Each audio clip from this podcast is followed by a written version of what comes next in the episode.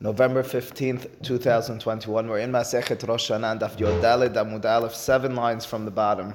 Two words before the end of the line, the Gemara cites from the Mishnah, Be'ehad Bishvat Rosh Hashanah La'ilan. If you recall the Mishnah, at the end recorded a mahloket, a dispute between Bet Shammai and Bet Hillel. What's the Rosh Hashanah?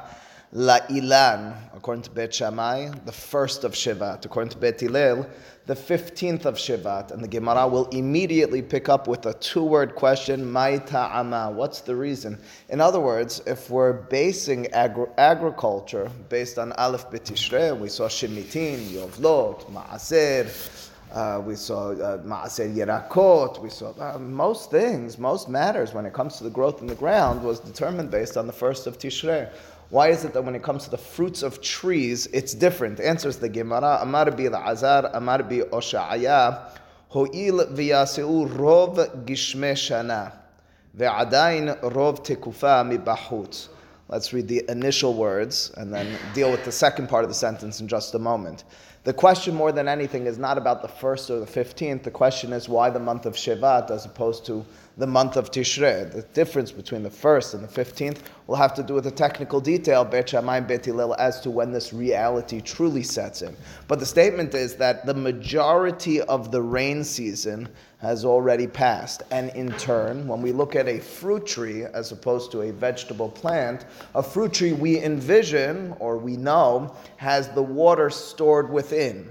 In other words, we go based on rainwater with regards to the growth of a tree. The sap, which is in turn within the tree, then sustains the tree. So when we deal with a tree's maturity, we deal with the period known as hanata. Hanata is before you see fruits. It's when the flowers fall off of the branches of the tree and we know the fruits are coming. Why do we go based on that period? And we explained this in the past when we were talking about vegetables. In contrast to vegetables, which are sustained and nurtured by a constant water stream or watering that they receive, when it comes to a tree, a tree soaks in that water, and as a result, once, says the Gemara for us, once the majority of the rain season has passed, we assume it's the time period of Hanata. We now assume the tree has received the, the amount of water it needs, the potential it needs to now sprout forth, and as a result, that's in the month of Shevat. Of course, the rain season starts around this time. It's in the middle of Cheshvan that the rain season, according to the Hachamim, begins. Uh, so when, once you're in Shevat, you're already a majority past because it'll span until Nisan. And that's the statement in turn. Again, my ta'ama, what's the reason we're going to go based on Shevat? Amar bi la'azar, amar bi osha'aya. Just read the first words over here with me. Ho'il v'yaseu, since already have left us, rov gishme shana, the majority of the rains of the year. That's the way we envision it from the middle of Heshvan all the way through the beginning of Nisan is the uh, rain, uh, rain periods, that half of the year or so. And as a result, once you got to Shivat, the majority's out. Continues the statement, however, Ve'adain rov tekufami bahut. The truth is, though, the winter season uh, still has uh, some way to go. In other words, we're still in the middle, or we're beginning to a certain extent, the what's called tikufat tevet. In other words, we have fall and winter seasons, and until we make our way till around Nisan, we, until we make our way even further, we're still in the middle of this season. So the statement over here goes as follows. It's a hard statement to swallow, and the Gemara will question it in just a moment. It goes like this. Well, the reason we go based on Shivat is because the rain season is, for all intents and purposes, majority behind us. Continues the statement, and the winter season is still ahead of us. Uh, what type of statement is that? If you're talking about the growth of the trees, you're talking about the rain. Uh, why are you talking about the seasons? And if anything, you're making the argument against saying that Shivat should be the significant time period. Because if you look at the trees and they're bare, or you look at the weather and it's cold, that's a reason to say we should wait until next Tishrei. That's a reason to say you should start at Nisan or something like that. So again, those next words, Va'adayin rov tekufa, the majority of the tekufa of that wintry season is mibahut, is out there. What type of statement is that? You're contradicting yourself. You're making the argument against it being in Shevat Rosh Hashanah La Ilanot. Let me pause for a second and just be clear again. What does it mean when we say Rosh Hashanah La Ilanot? I know we enjoy it in today's day and age with lots of fruits at our table, Shivat Haminim, and so forth. We sing songs and we rejoice on that day. What does it mean that it's Rosh Hashanah Le'ilan? It's just a halachic determination. It has to do with when we determine Ma'asir. It has to do with when we'll determine Orla, when we're going to determine uh, Neta Reva'et. That's what, that's what Rosh Hashanah Le'ilanot. I'm sorry to take away from the festivities of the day, but halachically speaking, when the Mishnah talks about it being Rosh Hashanah Le'ilanot, it's not about partying on that day. It's not about enjoying I don't know, the carobs and whatever else they, we have on that day. It's about determining ma'asrot. Why is it today that we've turned it into this uh, Tu Seder of sorts? The answer is that the Mekubalim, several thousand years after the time of the Gemara, developed such a uh, such a minhag. Maran already has one reference to it in his Bet Yosef Yosef Karo, but uh, in his time period, in the late 16th century into 17th century, that's when the kabbalistic underpinnings of this day became to became a reality for us.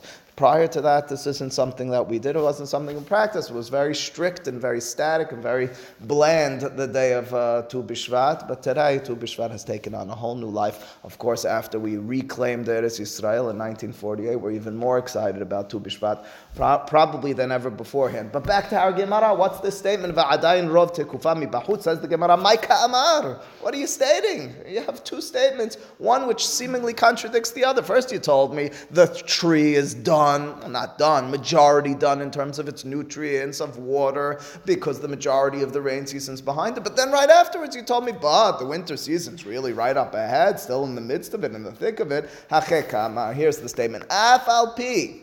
It's, you have to add those three words in the middle. Afalpi, even though, which my rabbi used to say is an apology, which means to say we're apologizing mid sentence over here, right? A statement is the rain season is majority behind us, parentheses, even though we're still in the thick of the winter. אף על פי שרוב תקופה מבחוץ, הואיל ויעשו רוב גשמי שנה. So the statement in turn goes like this. Why Shevat? Why not Tishrei? Why not any other month? The answer, because we go based on majority of rain. Why are we going based on majority of rain? It's a tree we're dealing with. A tree is going to be sustained by the rain which it takes in and the sap which it produces in order to bring forth the growth. But wait a second, there's lots of winter up ahead. That's right, Afalpi. That doesn't bother me because technically speaking, although you might not see it or might not feel it, what's taking place in this tree is once it's soaked up that water, the majority of the water behind it, we're now up to a new stage, the next stage in the growth of that tree. Says the Gemara Tanura Banan Aberaita tells a story. Ma'aseh, don't get too excited. Ma'aseh Berbi Akiva sheliket etrog be'ehad b'shevat. Story is Rabbi Akiva on the first of Shevat. Well, that's an interesting date. First of Shevat, if you're a Bet Shammai Jew, so then you're already into your next year. First of Shevat, if you're a Bet Hillel Jew, so then you have to wait until the 15th. So that's already an interesting date. Uh, now, uh, what will become clear in just a moment in the Gemara is this was going from year two into year three. Why is that significant? Well, we've stated and discussed already year two, in terms of Ma'aser, you would take, in addition to your Ma'aser Rishon, the first tenth, which you gave to a Levi, you took Ma'aser Sheni, which you enjoyed in Yerushalayim. On year three, in addition to your Ma'aser Rishon, which was a constant, we gave to the Leviim, enjoy it. Uh, we gave Ma'aser Ani, we gave it to poor people. So the determination of what year it is is a question of who's getting that second Ma'aser. So we're going from year two into year three. What do I mean by that? According to Bet Shammai, on the first of Shivat, you're already on year three. And as a result, the second Ma'aser should go to the Aniyim. According to Bet Hillel, since the 15th is up ahead, 15 days off, Rabbi Akiva, by picking fruits off of your etrog trees, you're effectively still in year two. It's going to be Ma'aseh Sheni. So to be Akiva, what's your determination? Of course we follow Bet Hillel, right? Says the Gemara, it says the Beraita, Ma'aseh Rabbi Akiva sheliket etrog behad b'shevat v'nahag bo shene isurin. He gave two Ma'asers. Of course, Ma'aser Rishon, that's not what we're referring to. We're referring to Ma'aser Sheni and Ma'aser Ani, Shema Israel. That's both Bet Shammai and Bet Hillel, it appears. As adds Tosafot, it can't be that he did the following. It cannot be that he took Ma'aser Sheni, excuse me, Ma'aser Rishon, Uh, put that aside, gave it to Joey Levy. Then he took Maaser Sheni, put it aside, he's going to bring it to Jerusalem. Then he took another third and gave that to the be so. Cites Tosafot from the Gemara Masechet Eruvin, there's no such thing. The halacha is uh, the halacha is, um, what's the exact words? Hamarbe b'ma'asrot hen mekul mekulkalin. The Gemara, the Gemara says that if you're marbe ma'asrot, if you give too many ma'asrot, the Gemara Masechet Eruvin, ma'asrotav mekulkalin. The halacha on those second or third, whatever, the later ma'aser is mekulkal. You gave that now to the poor people, they're eating tevil. You made a mistake by giving it to them. It can't be that's the reality. Can't be that Rabbi Akiva in the most simple sense took ma'aser rishon, and then ma'aser sheni, and then ma'aser, and it can't be the case. So what is the case? A little technical goes like this. It must be, says Tosafot right here, the bottom Tosafot, that what happened was Rabbi Akiva first took his Maaser Rishon, gave it to Joey Levy. Then he finishes Maaser Rishon, he took Maaser Sheni, as if it was year two, following the opinion of Bet Hillel. He then did what's called a pidyon. The value of all of those maasrot of my etrogim is X amount of money, $1,000. I took $1,000, I put it on the side, and I did a pidyon. The fruits now I can consume. Not so fast as Rabbi Akiva. I'll now take those fruits and give them to the aniyim. So you understand what he did. It's not that he gave extra fruits, it's that he played a game with his fruits. He took the fruits initially, the second set of them. He uh, separated them as ma'aseh sheni. He did pidyon, he redeemed them with money, took the money, put it on the side, he'll bring that up to Jerusalem, enjoy it with his family, and then he took those fruits and he gave it to the poor people. That's what Akiva did. Okay, well that's the statement, that is the practice, that's the story of Rabbi Akiva. It ends there, and now we, uh, we, we now uh, take it apart. Says the Gemara, what's the reasoning? Now, that's the Beraita. The Beraita doesn't explain the reasoning over here as to why Rabbi Akiva did it, but rather we will now to suggest the reason Rabbi Akiva did this, did so, was he wanted to be mahmir. He wanted to cover all his bases. First and foremost, like Bet Shammai, assuming that the first of Shivat is year number three, he took Maaser. Well, he ultimately speaking gave Maaser Ani. And secondly, like Bet Hillel, assuming we're still in year two, because we need to wait for the 15th in order to hit our cutoff, he took it as if it was Maaser Sheni. Says the Gemara, Rabbi Yosef, Rabbi, and we're going to, uh, before you get nervous about that, what sort of Humrah is this? Bet Shammai, Bet Hillel, uh, we have, time is coming. Which part? The, Gem- the Gemara will challenge. Oh, you, you're asking just technically how he did it? Yeah, yeah. In other words, once you, he, uh, he did what he did, 100%. Nathan says in the, in the suggestion of Tosafot of how he did this, once he took pidyon, so what's that person had? The money is what has maaser status on it, and the fruits are hulin. The fruits were already koshered. The answer is it's a humram. You could still give it for tzedakah. I mean, the aniyim are able to enjoy it. So he seems to be just nervous for both opinions, and he found a way to do it. It does work, ultimately speaking. I did give tzedakah from my produce. It maybe wasn't taking from tevel something that was not metukan. It wouldn't be asur in such a circumstance. The isur was only. It was only if before pidyon you gave it like that. He found a way out of this. He found a way to. Anyway, a normal year. Well, it, what happens to those fruits anyway? Enjoy. No, no, no, no. Once you did pidyon, you redeemed them. You gave them life, and you buy fruit food with that. You eat them. You sell them. Whatever you want with them. Yeah. All right. Well, says the the Gemara will get nervous about other issues. The Gemara, of course, will get nervous about. I thought we follow Bet Hillel. What's with the Bet Shammai and Bet Hillel? However, continues the Gemara and says Rabbi Yosef Bar Yehuda Omer. It's the Beraita still. Lo minhag Bet Shammai Bet Hillel nahag ba. Ela minhag Rabban Gamliel Verbi Eliezer nahag. Suggests in the Beraita Rabbi Yosef Bar Yehuda the fear, the humrah of Bi'akiva was because of a different issue, not because of Bet Shammai Bet Hillel. Of course he went like Bet Hillel. Of course he went like Bet Hillel. Well then of course the ma'aseh that he's taking should not be going to poor people. It should be rather ma'aseh sheni.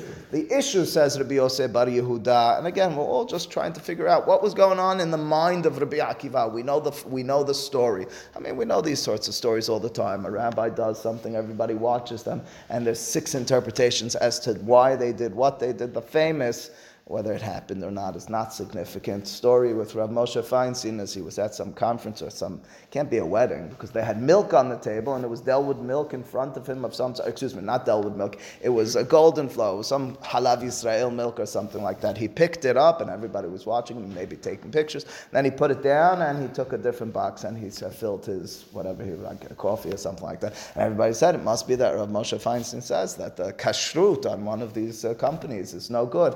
When they turned to him and asked him, What is the issue with it? Of course, he said, No, that box that I picked up was empty and I had to take from the other. so, you know, that's, that's what you're dealing with always. You watch, it's important, always. Ma'aseh Rav is always important but to derive halachot from activities outside of context without f- being privy to all the information is always difficult. Well, that notwithstanding, says the Gemara, I have a different interpretation of Biosef Bar Yehuda. The, the mahloket that Rabbi Akiva was being mahmir for was not Bet Shammai Bet Hillel, but rather Rabban Gamliel and Rabbi Eliezer. Who are they? Well, we know they're rabbis. Ditnan, as the Mishnah will tell us, etrog, when I'm dealing with an etrog, specifically an etrog tree, etrog fruit, it has status with regards to its halachot in several ways, like other fruit trees, like other fruits, and in one way, perhaps like a vegetable. Before we even read onward, why would you argue that an etrog is in any way like a vegetable? An etrog, of course, is a tree, it's a fruit, it looks like a lemon, it tastes like a lemon. A,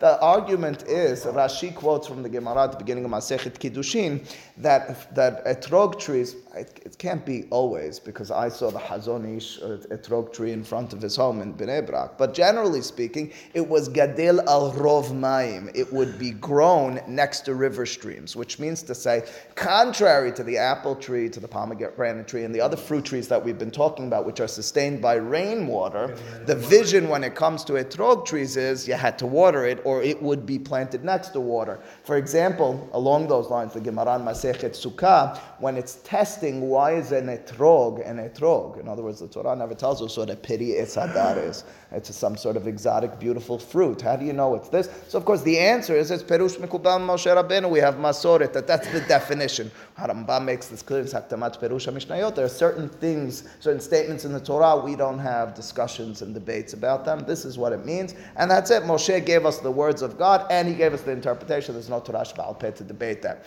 One of them is Etrog, but the Gemara challenges how can you point to those words, Pirietz Hadar, and argue that it means Etrog? One of the interpretations is it's milashon idur, which apparently in I think Greek says the Gemara in a different language. I think it's Yevani in Greek is water, which means to say hadar is milashon idur, water. What does a what does an etrog tree have to do with water? It grows next to the water. It's dar al of mayim. It has its way of growing like that. That's the reason you would envision this tree being a little bit different and maybe having a status where it borrows halachot of vegetables. After all, that's what we've said is the difference between fruits and vegetable trees in our halacha discussion, right? When it comes to vegetables uh, plants, you need to constantly uh, water them. That's like an etrog. On the other hand, when it comes to etrog, when it comes to fruit trees, they're sustained by the rainwater. Anyway, that being the case. Says the Mishnah, Etrog shaveh ilan bishalosh derachim uleyerek bederech ehad. There are three categories of halacha in which an etrog will have the status like an ilan, like other fruits, and one category where it's similar to a yerek, where it's similar to a uh, vegetable.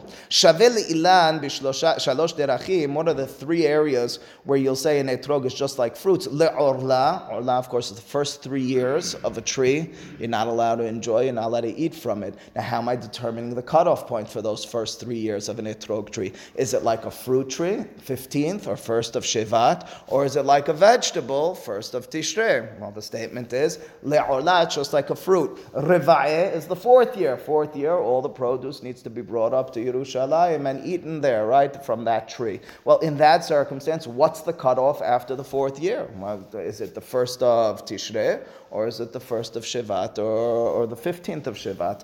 That's the halacha as well. It goes based on the fruit tree. It's, it's considered like a fruit tree. Vela of course, is with regards to Shemitah. What is the cutoff with regards to envisioning this as having been grown, and now saying on the seventh year it was grown on the sixth year, or alternatively it was grown on the seventh year? Again, these three ways an etrog is equivalent in its laws to ilan, to ilan meaning like a peri Uliyerik, however, it has the status of a vegetable, meaning it's going to go based on the first of Tishrei, or better yet, it's going to go based on picking. It's going to go, right? That's what we said. When you deal with a Yerik, it doesn't go based on Hanaka, Hanata, it goes based on picking. Bederech ehad shebisha'at lekitato isuro. Maaser will be determined not by its growth, but rather based on its picking.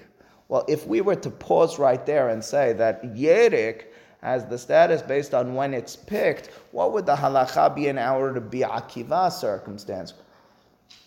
Keep in mind, our Rabbi Akiva circumstance, he picks it on the first of Shevat. Let's keep that in mind for a moment. That's Divrei Rabban Gamliel. Rabbi Eliezer Omer, etrog shaveh le'ilan lechol davar. Rabbi Eliezer alternatively says, an etrog, an etrog is equivalent to an ilan, to, to fruit, on all matters, meaning we won't care about when it was picked. Says, that, says Rabbi Yosef, Bar Yehuda, perhaps that's the issue that was at play, that was at stake in Rabbi Akiva's world over here. On the one hand, he was envisioning this tree as an etrog tree. Uh, well, I have a mahloket over here between Bangamli and Bili Should I consider it like a vegetable, or should I alternatively envision it like a fruit? If I envision it like a vegetable, picking it on the first of Shevat, well, in such a circumstance, I picked it on the first of Shevat. I'm now going to determine my maaser based on the date on which I picked it. We'll come back to that in just a few moments. Alternatively, if I don't go based on when I pick it, but rather based on when it was ripened, well, then I'll, I'll, I'll render a different, a, a, a, different conclusion over here.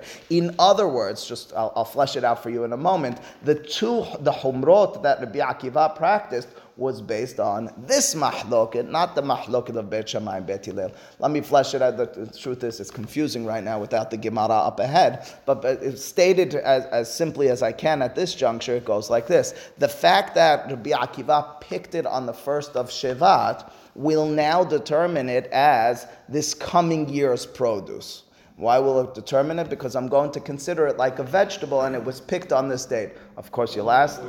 Uh, only, that's right. That's the question of the Gemara ahead. That's why I didn't. That's why I said it's going to get sticky over here. Says Jesse, it sounds a lot like Bet Shammai, right? Because you're picking it after the first of Shevat, you're determining it like Bet Shammai. Alternatively, according to Bet Hillel, even though you picked it then, you picked it in the previous year. Okay, important question. That's what it appears to be at this point. Let's go with that for the current moment. Um, then the fact that he's being mahmir like Beti Hillel as well means that although I picked it then, when was the full growth? When was the hanata? The hanata was perhaps in the previous year. The hanata was not Bet Hillel, but based on the other opinion, the hanata, the growth was in the previous year prior to picking it, and as a result, he picked it on the first of Shevat, going with Bet Shammai. He now is into the next year, and he's going to pick. He's going to have to give a third year, meaning Maaser Ani. Alternatively, since that, since uh, since it grew, it had its uh, it had its hanata. The flowers fell off before the Aleph Bishvat, the halacha would be in such a circumstance that it goes based on year two, and he'd have to give maaser sheni. Are we? Are we uh, was I clear enough on that? Let me say it one more time, a little bit more clearly. Where uh, our vision has to be at this point that he's following the opinion of Bet Shammai. The question, however, is Aleph Bishvat is the cutoff with regards to when I pick it before or on Aleph Bishvat, or when it matured to the extent that the flowers fell off before Aleph Bishvat. On the one hand, the flowers fell off before Aleph Bishvat, which would mean year two, meaning I'm taking Maaseh Sheni.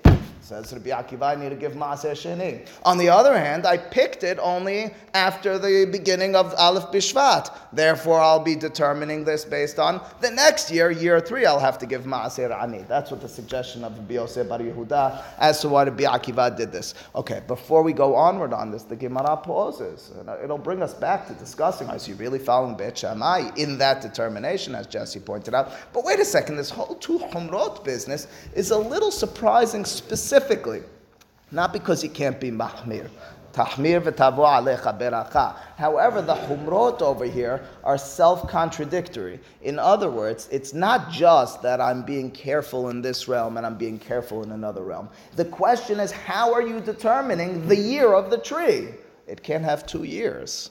It's self contradictory, your activities. You're determining it both a year two and a year three tree. That is difficult. For example, we'll cite in Rashi the following example within the context of Bet Shammai Bet Hillel. To be Mahmir, you could be Mahmir. However, what about the following circumstance? How do I determine, on the one hand, the status of a full shidrai, full skeleton of a human being eh, under a roof, which will in turn impart tuma, which is a problem for everyone today, specifically for kohanim. How many vertebrae does that skeleton need to be missing in order to consider it not complete, and in turn not imparting the same sort of tuma? There's a mahlok between Beit Shammai and Beit Hillel. Beit Hillel says if it's missing even one vertebra, vertebrae, one part of the, the spine, it's already invalidated, it's not a full body, and as a result doesn't impart uh, tuma kula, right? That's a leniency. Bet Shammai says no, you need two of those, uh, two of those uh, missing. Uh, well, what about in the context of an animal?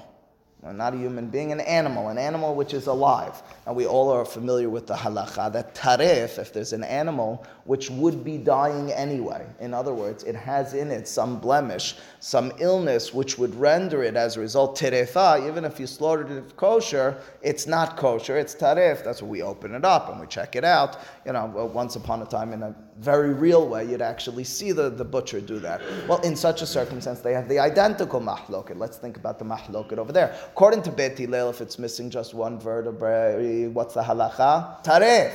Humra now. According to Bet Shammai, it's only if it's missing two. Says, uh, says the Gemara elsewhere, I want to be mahmir. I want to say when it comes to a human being and his vertebrae under the roof, I'm going to go like Bet Shammai.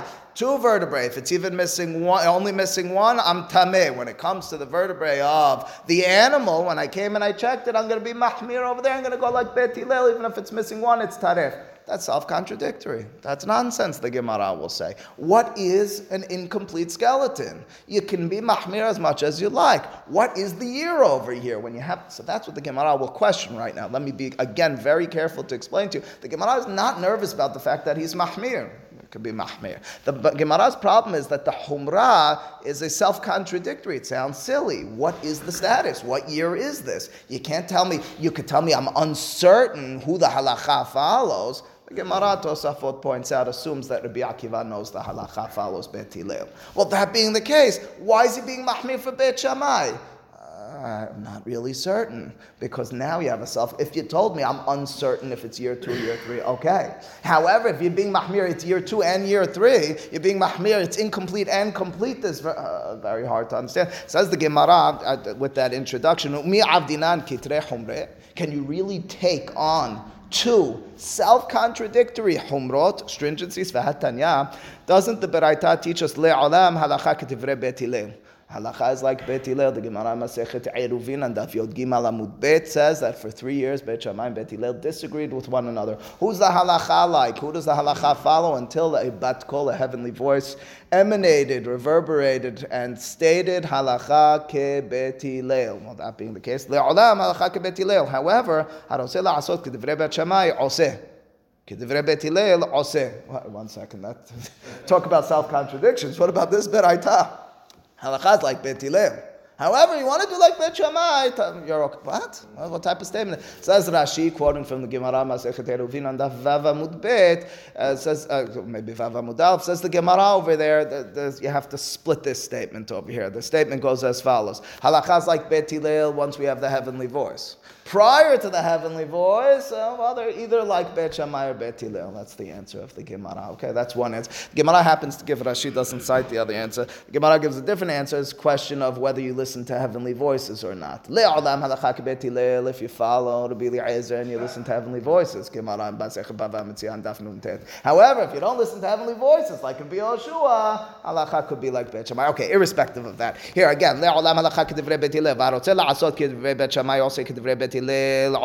now, here's the key lines for us. What about in a self contradictory circumstance? I repeat again. So the vertebrae, the skeleton, I'm going to go like the kulav bet when it comes to the human being, and I'm going to go like the kulav bet Shammai when it comes to the animal. But you can't do that. They're disagreeing about the identical. What type of person are you? Rasha. You're a wicked person because you know you're self-contradicting yourself, but you want to be mekil. You can't do so. What about from mahmir? you're a silly person who's walking in darkness. Because it's true, you have all your stringencies. Now explain to me your stringencies. What type of life is this? You can't explain what you're doing. Is it year two or is it year three? It's uh, both. What, what, do you mean it's both? There's no such thing. Ela, rather.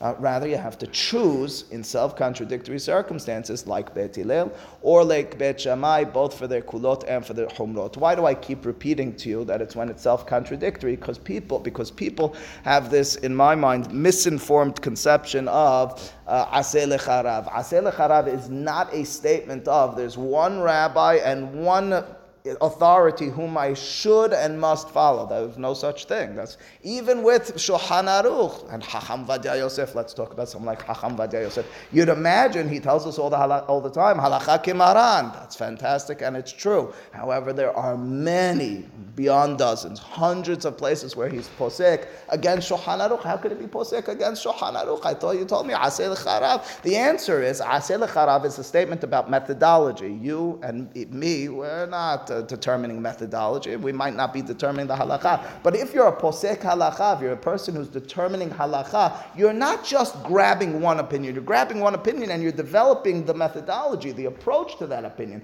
And as a result, you'll find in the Gemara, you'll find throughout the generations, down to a rabbi who's very consistent, Hacham Ovadia Yosef, who will not always be following the one stated authority. It's just the way it works. I recently, there's a rabbi who's been visiting the Knesset. I'm giving him, giving him a uh, a pitch. Uh, Rabbi Muradi uh, brought a book that his, uh, that his son-in-law, Rabbi Yaakov Sasson, who's grandson of Chacham Ovadia Yosef, published. In it, there are several stories. One of the stories, many stories, this is the third volume of Abir HaRo'im, it's biography of Chacham Ovadia Yosef. Listen to the following story and understand it in our context without going too far on it. It said that there was a granddaughter of Hacham Ovadia Yosef who uh, was in a, uh, she was in labor or she was pregnant, and there was a dangerous situation. The doctor said that it needs to have an abortion. She needs to have an abortion, otherwise it'll be danger, dangerous to her or the baby won't come out healthy. I don't remember the specifics. Came to the grandfather, Hamvad Yosef, and he said, baby's going to be okay. I'm guaranteeing it. I'm going to pray for you and so forth, whatever. I'm sure he looked at all the details and situation. And so it was. And uh, she, she doesn't listen to the doctors, gives birth to a healthy baby and so forth. The second, a few years later, a second time, a different granddaughter, or married to a grand, married, uh, excuse me, a granddaughter married to someone outside the family. So she, she comes to the rabbi and has the same type of situation. She says, I know a few years ago we had a similar situation. My understanding over here is not exactly the same. I will tell you there is an opinion, Tzitz Eliezer, Rabbi Waldenberg, that you could get an abortion in this circumstance based on your situation. However, I'm not I think you should be stringent. She went back, told her husband, or her husband listened to Hacham Ovadia Yosef, and her husband had a different rabbi. His name was Chacham Ben Sion Bashel. He goes to the, uh, his rabbi rabbi, and he tells him, This is what happened, this is what Rabbi Obadiah Yosef said, and I'm not certain, and whatever. And so the rabbi says to him, Well, I understand that Hacham Ovadia told you to be Mahmir, but he did mention as well as a verified opinion, the lenient opinion, that of Rabbi Waldenberg of Tzitz Eliezer. I'm telling you for your circumstance, since the rabbi already told you it's part of our game, he's on the, he's on the board over here, you could follow that opinion as well. You could be lenient That's a shocking story. Okay, P.S. it says didn't, it didn't come up because the, she, abor- she, she naturally aborted. The baby came out uh, without a regular birth. Well, well, that being the case, I, I, ask you again, what type of circumstances? That's not the way halacha works. Halacha is if the rabbi told you, act. And generally speaking, it's the way it will work, especially for us and when we're just asking questions. However, when a posek halacha is determining an approach to a matter, he needs to have a view, a vision of everything that's out there. He needs to determine it with the proper lenses. That's aseh lecharav. That's in turn, and our Gemara, as Rashi points out, it's not because you're mahmir and mahmir or mekil and mekil. If that's the determination that the posek halacha has in his lishem shamayim approach of halacha, then that's a proper approach to the matter. It's when it's self-contradictory. It's when I'm mahmir over here by saying it's year two, and I'm mahmir over here and saying it's year three. Well, which one is it? If you have a humra on both ends, okay. If you have a kula on both ends, okay. It's when it's self-contradictory. Again, says the Gemara, how is it possible that Rabbi Akiva was mahmir to the extent that he seems to be a kesil haholech bahoshech. He seems to be an individual who's almost silly walking in the dark. darkness, says the Gemara. Rabbi Akiva, Gemara istapekle. It's not that Rabbi Akiva wanted to just heke be mahmir on both ends. Gemara milashon Gemara, his learning, he was misupakin, he was uncertain about. In other words, he was uncertain. We have it now in a Mishnah, which is codified at the beginning of our Masechet. What's the halacha according to Beit Hillel, the 15th? Rabbi Akiva didn't have those words as clearly in front of him. He didn't have a written Mishnah. He wasn't certain. Velo yada be'had amru ibetetvav amru. In other words, he was uncertain whether Bet Hillel's opinion was the 15th or the first. That's a safek. Now it's not a problem. So that's right. He was uncertain whether this is year two or year three. Keep in mind, he picks it on the first of Shevat. He wasn't certain. Did the rabbis Bet Hillel? He didn't have anyone to turn to. Did Bet Hillel say that it's the first of Shevat? Is the cutoff, or the 15th of Shevat. So he didn't sit down and determine, well, Bet Hillel says one, Bet Shammai says, excuse me, Bet Shammai says one, Bet Hillel says 15. Let me now establish this as a year two and three. No such thing. That's a Kisil Holech Bahoshech. Rather, he was uncertain, is it one or is it 15? And therefore, he was Mahmir. Humrot, we never scoffed at, we never should scoff at. It's Humrot, which are self contradictory, not Bimakum Safik, not in a circumstance where you're uncertain. I'm certain, but I want to be mahmir like both opinions when it contradicts one when one contradicts the other. That's what the Gemara says would have been and is inappropriate. Baruch Adonai Amen. Amen.